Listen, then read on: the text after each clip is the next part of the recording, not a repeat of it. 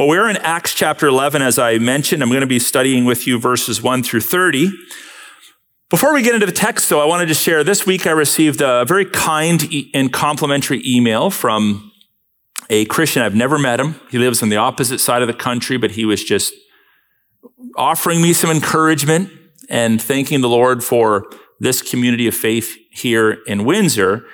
And as I replied to him, I thanked him for his, his kindness. And I mentioned to him that one of my delights over the last three years or so is having met so many faithful Christians that I otherwise wouldn't have met across our country. And it's a great reminder that while there are many people seated in this room today, that the Church of Jesus Christ is a universal phenomenon.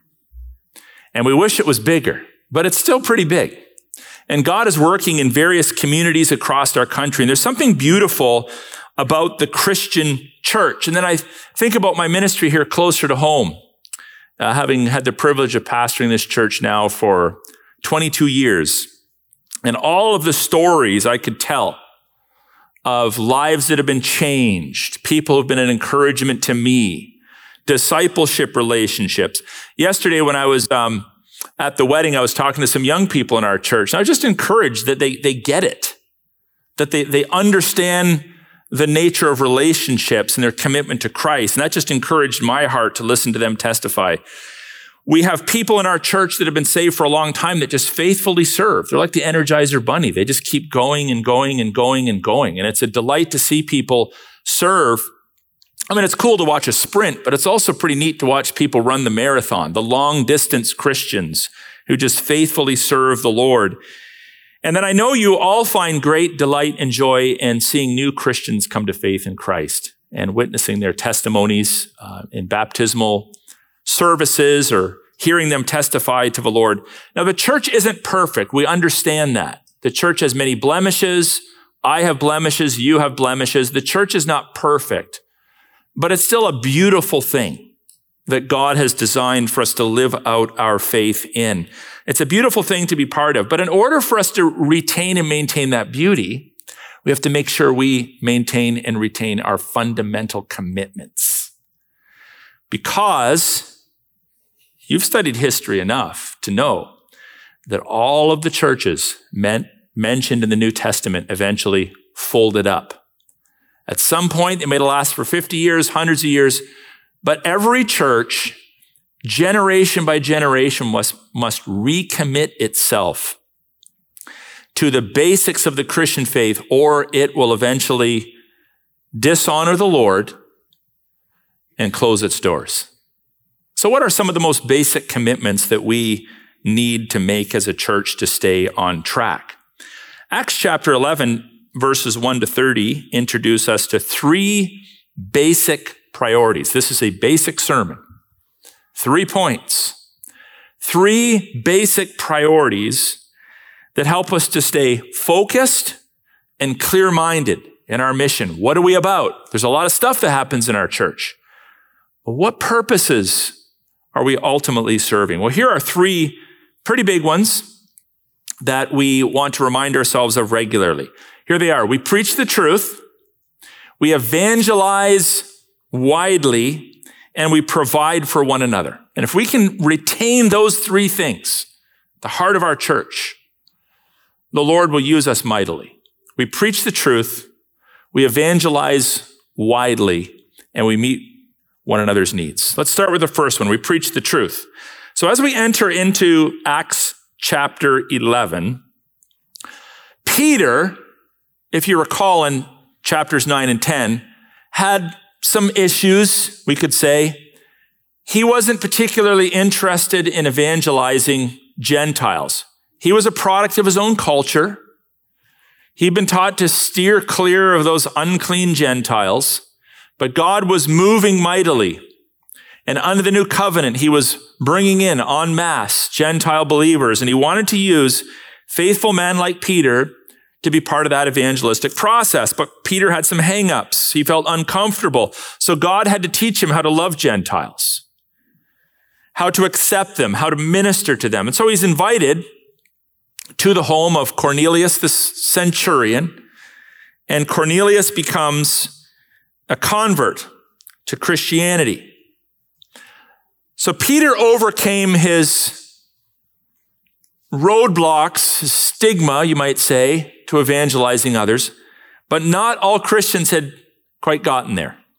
So as we enter into Acts chapter 11, what we're going to see is that there were certain Christians, Jewish Christians, in Jerusalem that had yet to get it, that had yet to realize that they were responsible to reach the nations. And in particular, among these Jewish Christians, there was a group called the Circumcision Party. Kind of a weird name, really. Can you imagine starting a political party, calling it the Circumcision Party? But back in the first century, that wasn't abnormal language. If you were Jewish, one of the unique things about the Jews is they circumcised their sons as a sign and seal of being under the old covenant. And the reason why they chose circumcision is because their forebear Abraham received what was called a seed promise that God would multiply his physical descendants for generations to come. So they would talk about the circumcised and the uncircumcised. Makes us feel a little uncomfortable, but that's how it worked in the first century. And the circum- circumcision party were, were a group within the early Christians that felt that yes, salvation is by grace through faith alone, but then they were contradicting that by requiring circumcision to be part of the Christian church. So with that in mind, these legalists trying to impose laws upon early Christians hear from Peter and they have a conversation with him and express some of their concerns. Here's what the text says. Now the apostles and brothers who were throughout Judea heard that the Gentiles had also received the word of God. The natural response of which should be what? Hallelujah. Praise God. People are getting saved. But that's not the initial response. So when Peter went up to Jerusalem, the circumcision party criticized him, saying, You went to uncircumcised men and ate with them? Like, we don't do that. Now, go easy on them a little bit because Peter, not too much earlier than this, had the exact same hangups. But nevertheless, we're learning here that when people came to Christ, they were accepted by Christ regardless of their ethnic background, regardless of their heritage, regardless of their past sins, that the gospel of Jesus Christ in that sense was truly inclusive. Here we have people coming to Christ, but the greatest concern with the circumcision party is optics, the perception of compromise. Now, later, by the way, while Peter is going to correct them very graciously, later in uh, Galatians chapter 2, verse 12, Peter fell backward into his old way of thinking. So several years had gone by, and he was a people pleaser, which is a sin that all of us need to be aware of. You might be extreme in that area. You might think you're not a people pleaser at all. Every one of us is a people pleaser. Every one of us on some level is concerned about what other people think. And it can be a real besetting sin for some or just a little bitty sin in other people's lives, but we're easily influenced by other people's opinions. And Peter had slipped backwards and he was now distancing himself from Gentile converts. And Paul had to confront him in the book of Galatians for this sin brought about by what we call the Judaizers or the circumcision party.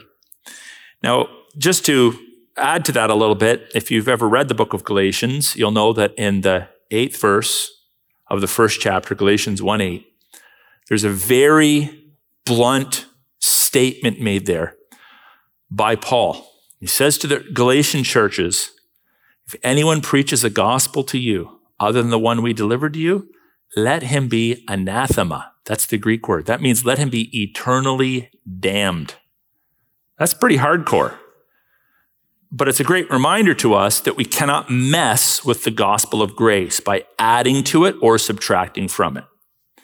So Peter needs to correct the circumcision party.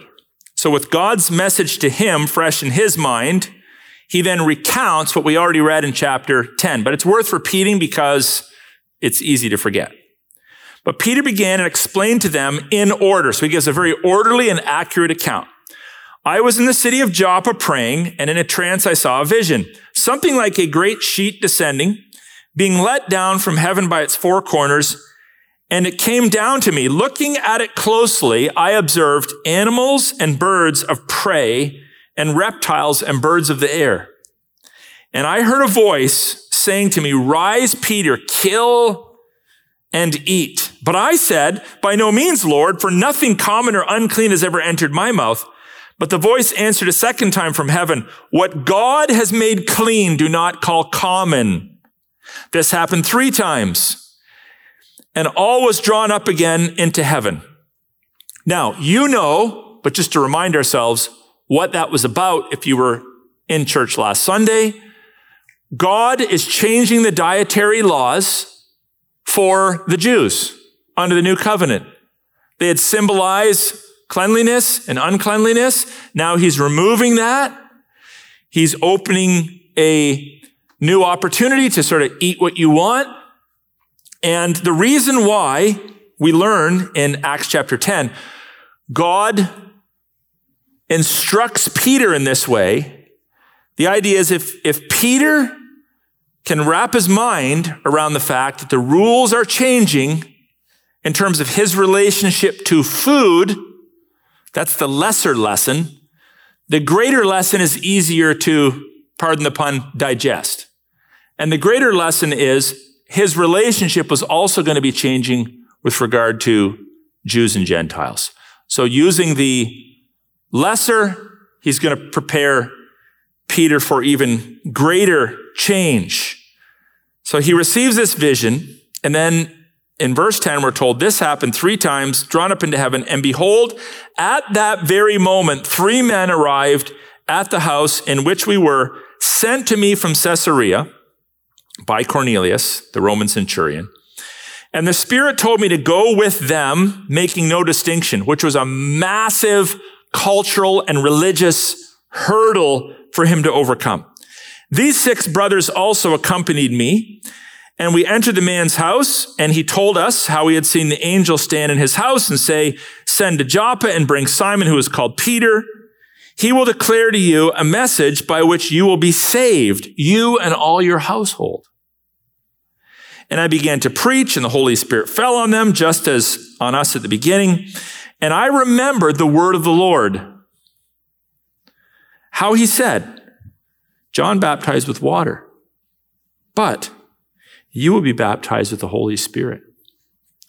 If then God gave the same gift to them as he gave to us when we believed in the Lord Jesus Christ, who was I that I could stand in God's way? Now, bear in mind, not too much before this, Peter wouldn't have been able to preach that message. But he had experienced God's grace in his own life, and God had instructed him in terms of his conduct and relationship to others that the gospel of Jesus Christ is not an ethnocentric gospel. The gospel of Jesus Christ is not a gospel for one nationality. Some religions in our world are very specific. The, the foundation and the vast majority of adherents to their religion come from one or two or at least a select region of ethnic groups. But the gospel of Jesus Christ was intended to be a gospel for the whole world, both Jews and Gentiles. God can save anyone. He can save anyone. Our job is not to pick and choose who we think he might be in the process of saving, but to faithfully proclaim the gospel and allow God to do what only God can do, which is bring about true repentance and conversion. Well, here's their response. When they heard these things, they fell silent and they glorified God, saying, Then the Gentiles, then to the Gentiles also God has granted repentance that leads to life. And by the way, there is no life apart from repentance. Now, this is the best possible response we could hope for. They contemplate it, they're silent, they accept it, They acknowledge the truth of this, and then they praise God for it. And so should we, brothers and sisters. We should be super thankful when anyone comes to faith in the Lord Jesus Christ. And we should anticipate that some of the people that we least expect will come to faith, may not come to faith in Jesus Christ, will come to faith in Jesus Christ. You know, the opposite is also true. You ever meet people that are just really nice, really good, but they're still sinners? And you share the gospel with them, and I don't need it. My life's fine. You know, I got money in the bank, I got a married, I'm married, I got kids. I can think of someone that I have sought to share the gospel with over the years so many times. They just don't think they need it. And they're pretty clean living people overall. The gospel can save people like that, but the wonderful thing is the gospel also saved people like Saul, who was on a mission to put Christians to death. And God just arrested him before he could arrest them by his grace and miraculously converted him. So let's make a concerted effort to share Christ even with people outside of our comfort zones and to clarify if there's any attempt to add to the gospel, to add rules, to add regulations to the gospel that are not true to the gospel, we need to confront that. Now that doesn't mean that you can get saved and then just live however you want. There are rules.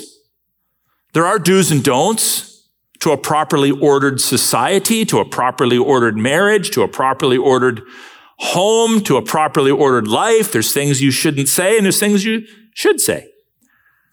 There's places you should go and there's places you shouldn't go. But these are not effectual in saving you, but they are responses to a life that is committed to holiness. So we preach the truth, especially when there's any ambiguity in the area of salvation. Secondly, we evangelize widely. Now listen to this very interesting series of events that takes place. Now, those who were scattered because of the persecution that arose over Stephen. Remember Stephen, the first Christian martyr? The Jews were desperate to extinguish Christianity as early as possible, and Saul had been part of that. Christians have been scattered. They've been run out of Jerusalem. They traveled as far as Phoenicia, which is a Gentile area, Cyprus, also Gentile, and Antioch, which is also Gentile.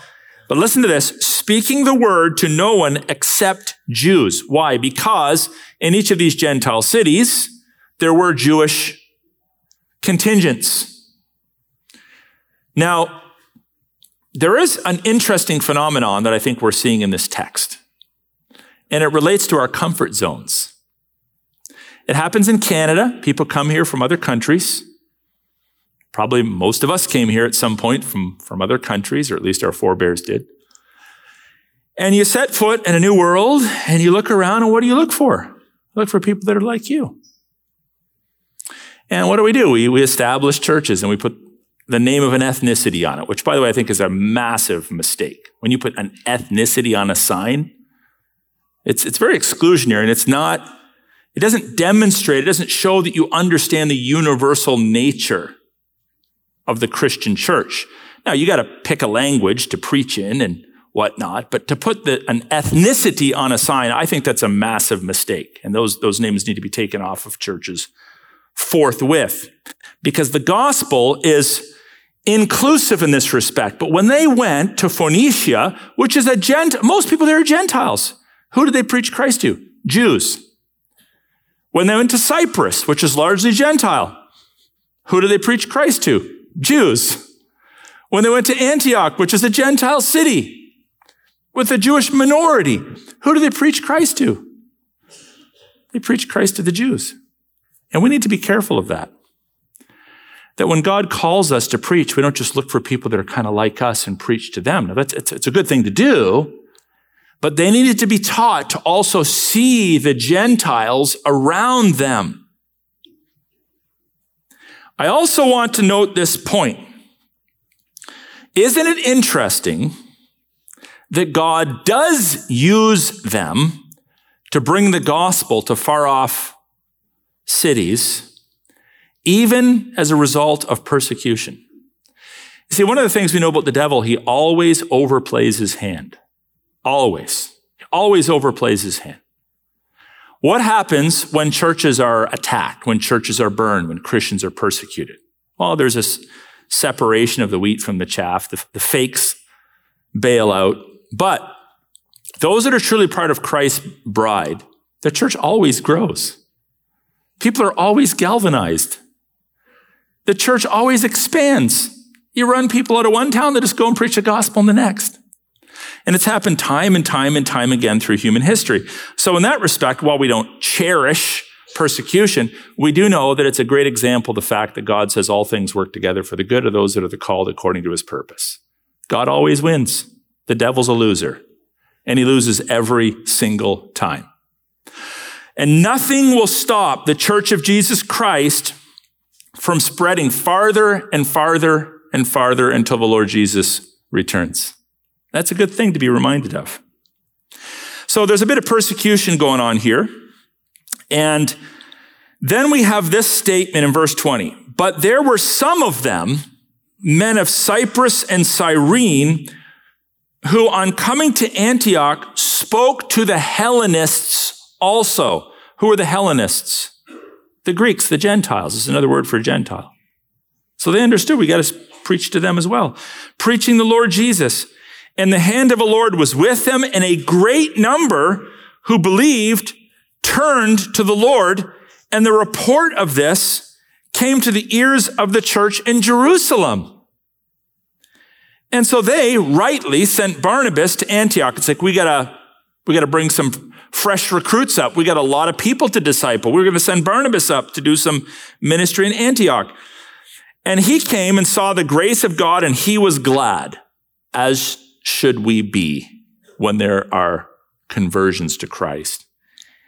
And he exhorted them all to remain faithful to the Lord with steadfast purpose. I want to make this comment to new believers. When Barnabas shows up in Antioch, I mean, he probably preached a whole bunch of things. We didn't know what his first statement was or his second or third. But what we have here in the Word of God is the summary of his sermon. And what, out of all the things he could have picked from the Word of God to preach to these new believers, what did he, what did he focus in on? Remain faithful and remain steadfast. I think that is probably one of the most important lessons that needs to be taught to new disciples in Jesus Christ. So if you're a mature believer and you're discipling younger believers, if you're discipling your children, others that have come to faith in Christ, there are there is a lot of temptation to backslide. Have you noticed that? There's a lot of temptation to throw in the towel, to become discouraged. And I've noticed, this is just anecdotal, but I, I see some patterns like this in scripture. I've noticed time and time again, people that come to faith in Christ, and the first year and the second year and third year aren't so bad. But around that third year, okay, you're, you're kind of like finishing your apprenticeship now, finishing your degree, so to speak. And that's when the pressure often begins to mount because you realize, oh, the church isn't as pure as I thought it was. And the Christian life is more difficult than I thought it was. And God hasn't necessarily taken all of my challenges or my sinful inclinations away yet. And you got a choice to make. Isn't it interesting that um, in the Word of God, after three years of intense ministry, we have two disciples that totally fumble the ball Peter and Judas. Now, Peter is outed as a false convert. And sometimes persecution and trial and suffering outs the false converts. Judas is a false convert, but Peter is a true convert. He's a true convert. But he also denies Christ not once, not twice, but three times. And when he fails the Lord, and it's embarrassing and it's shameful, instead of going to the religious authorities like Judas did, Peter has an encounter with the living Christ. And Christ presses him through a series of questions. Do you really love me? Feed my sheep. Do you really love me? Presses him on the seashore. And that really is, I believe, Peter's restoration to ministry. Now, was Peter perfect from there on? No, but he was tested at the three year mark. Judas was tested at the three year mark. You very very well might be tested in and around the three year mark. And my encouragement to you is don't give up. Remain faithful. Be steadfast. Persevere. Persevere. Stick with it. The winds are going to blow, as we sang. The rain is going to pound down on your house. But if you are founded on the rock of Jesus Christ, persevere, push forward, do not give up, never surrender. And God will bless you. And you'll continue to mature in the Christian faith. Well, verse 24 says, For he was a good man, full of the Holy Spirit and of faith, and a great many people were added to the Lord. It's a beautiful thing. So Barnabas went to Tarsus to look for Saul. Now, if you remember, Saul coming into Damascus is, has this dramatic encounter with Christ. He becomes a believer. He's brought into Damascus. He then starts to preach. That raises the ire of his opponents. He's threatened with death. His opponents lower him over the wall in a basket. He escapes back to Jerusalem He's not regarded super well in Jerusalem. They're kind of wary of this guy. Eventually he's accepted, preaches in Jerusalem, and they're after him again. So then his disciples say, look, it's probably best you get on a boat and head back up to Tarsus, which is in Gentile territory. It had a Jewish population. So he heads back to his home territory and some time has passed. And they're like, we need Saul. We need Saul to come and help in, in Antioch. So when they had found him, they, they brought him to Antioch. And for a whole year, the first short term mission trip, for a whole year, they went with the church and taught a great many people. And in Antioch, the disciples were first called Christians. Now, Antioch was in Syria, north of Jerusalem, south of Tarsus, and there was a sizable Jewish community there, which made it easy for Jews to naturally strike up conversations with Jews. But also, we've already read that many Gentiles had come to faith in Christ. So they needed to build up a bit of a team. In other words, they actually were strategic. You know, I hear a lot of pastors, oh, we're not into strategy. It's like as soon as you plan anything, oh, you're a pragmatist. Well, there's room for some pragmatic reflection, folks. If there's X number of new disciples and they need to be discipled, you need to send people to do the job, for example. You need to be strategic in that regard. And I, I would just say a lot of churches struggle with growth because they're not strategic at all. They just assume that God's going to just take care of everything when God here has a great example for us of a, a bit of strategy, a bit of thoughtfulness. So They bring in Paul, also known as Saul. And it's because they, they realize we need to invest. We need to invest in these Gentile converts. Barnabas knows that he cannot do it alone. You need to know what your limits are, by the way, as well. When to ask for help. Saul had had a little bit of time in Tarsus to presumably, I'm sure he wasn't just sitting on his hands, study the word of God, grow in his understanding of the word of God. And now he, he's, he receives this soft commissioning by Barnabas and some of these early disciples to begin what would later be known as Paul's first missionary journey. And we know, having read the rest of the New Testament, that he would become the most important early Christian figure to reach Gentile people for Christ, was instrumental in planting all sorts of churches throughout Asia Minor. This was his first kick at the can, so to speak. And I love the fact that one of the things that these believers demonstrate is they are willing to relocate anywhere to reach people for Christ. It's comfortable living in one place, being in the same location forever. And for some, that's your calling. But for others, how many of us, if the Lord called us to go to some unreached community, would say, okay, you want me to go, I'll go? Or would we put stipulations on it? Can I bring my grandkids? what would be the stipulations that you might place on it? a Christian would say, No, you want me to go, Lord? I'll go. Now, in Acts chapter 9, these early Christians kind of had this nebulous title applied to them. They were called followers of the way. Now, that's a Christian concept. Jesus is the way, the truth, and the life, but it's not particularly helpful for describing who they actually were. That language appears again, I think, in the 19th chapter and at some point in the, in the 20s of this book, maybe 21 or 22. But they've been called the way, but here they are called something more specific that identifies them even more clearly. They're called Christians. That's actually a direct transliteration, letter for letter, from the Greek into the English. The Greek word is Christianous. The us is just showing that it's a direct object. But the word Christian is directly from the Greek.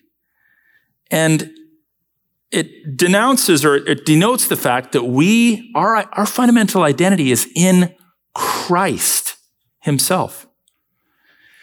The text also says the disciples were first called. Now that word is, is interesting because the word called can mean, hey, I'm, calling out, or oh, we're, just, refer, we're referring to them as Christians. But it's a little more, a little more aggressive than that. The word, like the literal meaning of that word is they first transacted business as Christians. They first transacted business as Christians. That's the literal meaning of that Greek word. But in context, what that means, what that means is it was at Antioch that they first publicly became known as Christians. In other words, they ran the flag up the flagpole. It became super public that this was their new identity. And they don't hide it. They're Christians. They're comfortable with having the word Christ in the label that's been developed to apply to them. Now, we, we've done a great job in our culture in trying to mask Christ from culture. And even Christian churches fall into this. Do you want to hear one of my pet peeves? Who here wants to hear one of my pet peeves? Okay. I know you're all eagerly waiting. Euphemistic language, where people say things like, oh, you're faith based. No, I'm a Christian. Oh, you pastor a faith based organization. No, it's a Christian church. Oh, you're, you're a man of God, a religious leader, a clergyman. No, I'm a Christian. And increasingly, especially in an anti-Christian culture, we need to be comfortable calling ourselves Christians. We are Christians, not religious people. This is not churchgoers, faith-based, whatever it might be. No, we are Christians, and we emphasize that because the center of our message is Christ, not just some nebulous faith or some set of religious facts. It's Christ. Christ is at the center of history, is at the center of our message. So we call ourselves Christians. By the way, it takes some bravery to call yourself a Christian these days. If you want to be applauded or promoted, call yourself an atheist. Oh, it's cool and hip to be an atheist. People will assume you're actually an intellectual. If you're an atheist, actually, the Bible says you're a fool. The fool says in his heart, there is no God. But notice how we flip everything backwards on its head. Oh, the, the, the, the, smart people are atheists. That's the logical conclusion of studying the world. No, that means you're a fool. Oh, I'm a new age spiritualist. I just love spiritual stuff. Extract a few teachings from Buddha and Krishna and this religion and that. Throw a little Jesus into the mix. I'm a spiritualist. Oh, that's cool, man. You're cool. But what if you say, I'm a Christian? Huh. That's not so cool. This week I was called a fundamentalist, right? Now, the word in of itself isn't a bad word, but I know what it means in culture. You're an extremist. You're a weirdo. Actually, you're a weirdo. You're a fool. Because the fool says in his heart, there's no God. Why does the fool even concern himself with religious things if there's no God? Why is it that every person lives under some sort of religious categories if there is no God? They called themselves Christians, and it takes bravery to declare, I'm a Christian. I'm not saying that to seek attention, but I am a Christian. So, we preach the truth.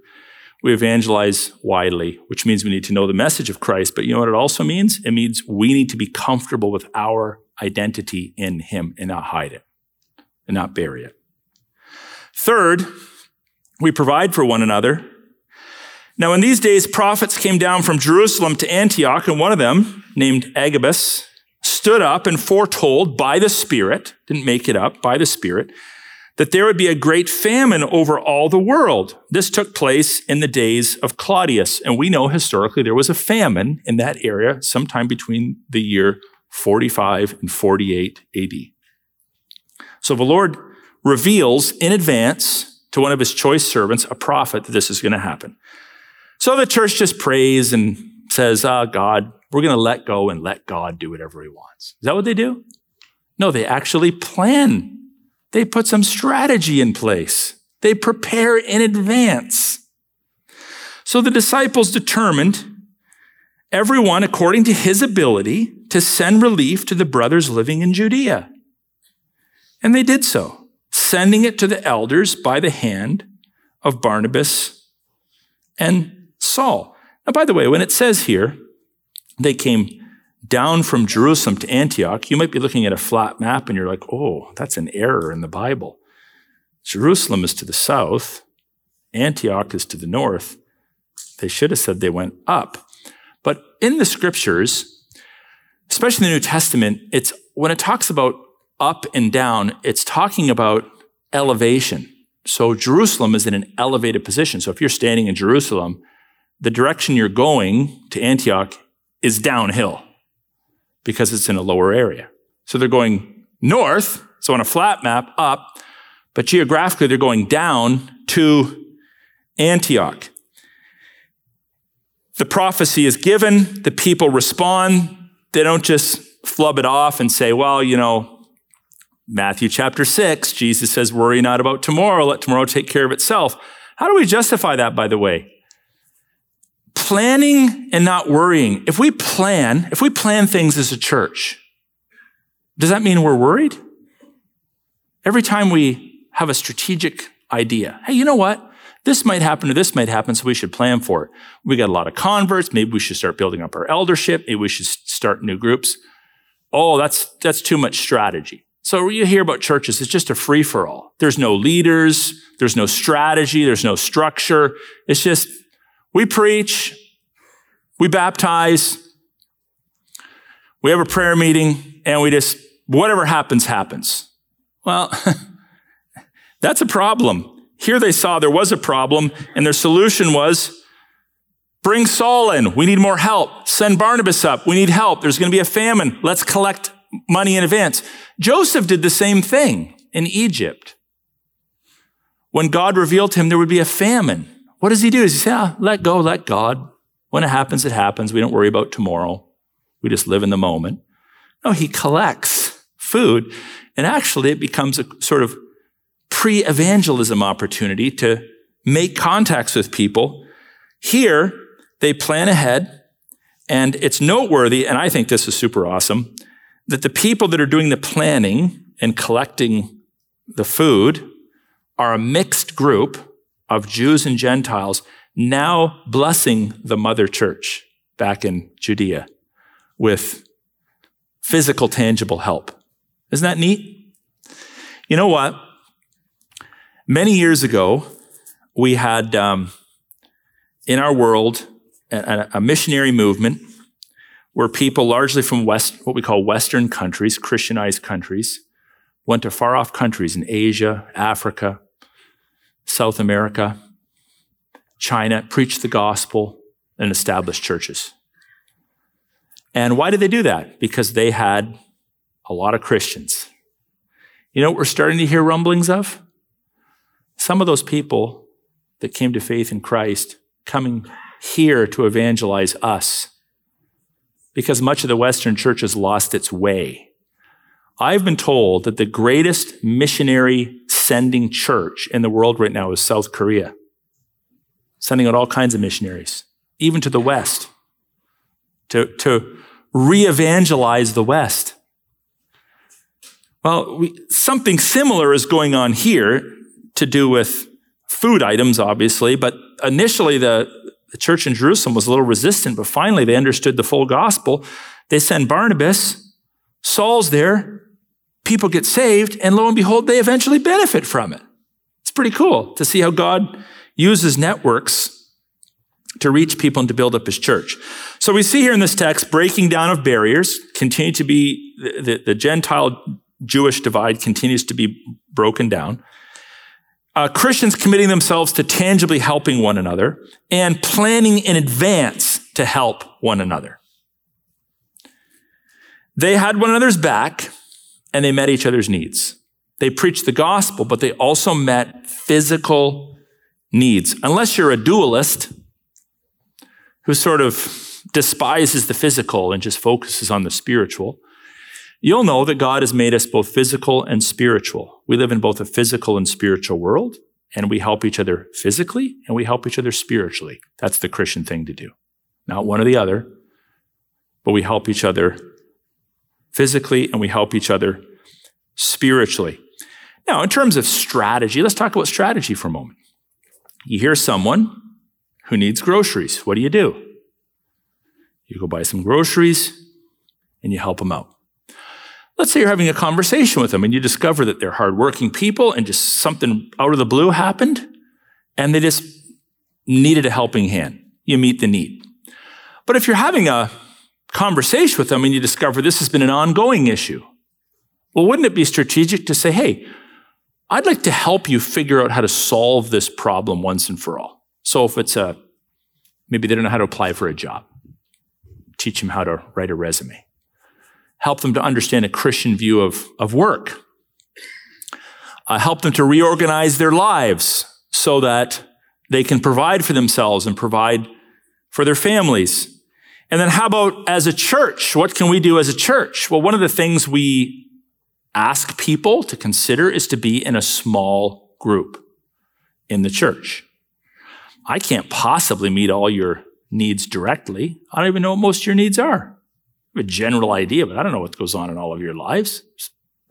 Close to 1,500 people that identify with this church. So we put people in small groups, and in that small group, your small group is going to know about the challenges you're having, and they can be the ones that meet your needs, or you can keep your ears open for needs that you can meet. So that's a strategic way of making sure people don't spiral down into a very dark place. You meet people's needs as you go. And I don't need to know about that. And the church doesn't need to know about that. And you don't have our, need to have our permission to meet people's needs. Just go meet people's needs. And then as a church, you know, we know we, we, there's been a lot of conversation. We don't know what the future holds, but there's been a lot of conversation in our culture over the last little while about skyrocketing food prices. Well, here's a small solution. Why don't we teach people to garden more, to grow some of their own food, to maybe you can't grow everything that you would eat, but maybe this person grows this and you grow that and you create networks where you're, you're meeting each other's needs. Doesn't mean you're worried about tomorrow. We're not worried about anything. We trust in the Lord, but we don't exclude strategic thinking. If we knew there's going to be a food shortage, why wouldn't we start stocking up on food? It doesn't mean that we stockpile it and make that our idol and put all our security in that. But the point is, is brothers and sisters, it's okay to be strategic and still be a Christian. It's okay to mutually share and think through, you know, how can we more effectively, instead of just putting band-aids on things, here's a bag of food, here's a bag of food, here's a bag of food, help people to understand how to think Christianly about their economics. Help people to learn how to grow their own food help people to learn how to create networks where they can share their food. These are just wise things that I think more Christians should, should consider. And we do this for the purpose of blessing and building each other up. So we preach the truth, we evangelize widely, and we meet each other's needs. As I mentioned at the beginning of this message, we really are only about one generation or so away from seeing this place close its doors. If we don't stay focused, it doesn't take very long for a church to spiral down into nothingness. In fact, don't you find it like super sad that we live in a country that historically built churches from coast to coast? And many of those churches are more anti-Christ than the government itself. And many of these, many of these denominations that have abandoned the gospel, they're, they're empty buildings. They think they're going to bring people in by being flaky and fluffy and low calorie in their preaching. And the result is everyone ch- cheers and claps, and over time, nobody comes because they don't care.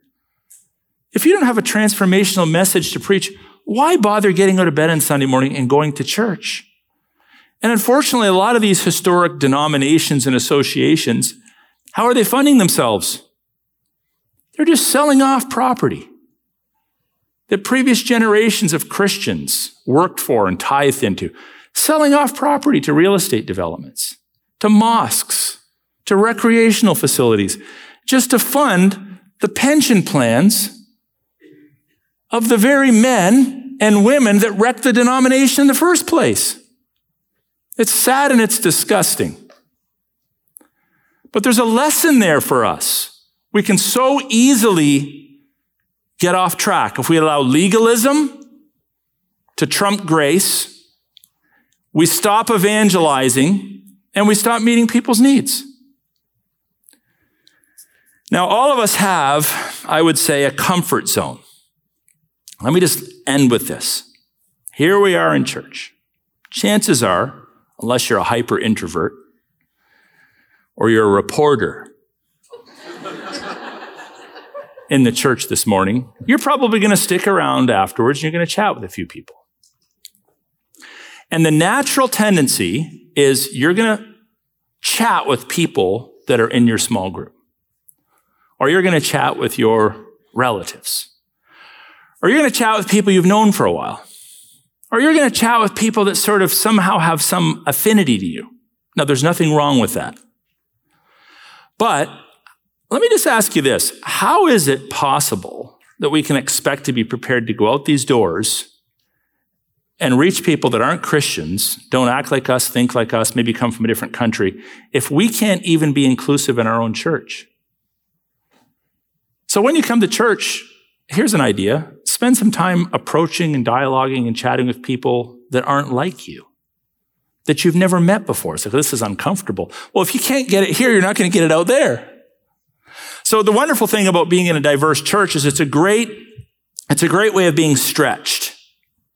It's a great way of learning to interact with people that in, in the normal rhythms of life in society, we wouldn't normally approach or have a conversation with people that are way older than us, people that are way younger than us people from different countries, people of different backgrounds. This is a great place to, to put it into practice. Who here is feeling a little uncomfortable? It's good. If you can't be uncomfortable here, you're not going to be uncomfortable out there. Now, you could beeline it for me, the pastor. I'm going to go talk to the pastor. I feel comfortable with him. Or you can beeline it for your small group.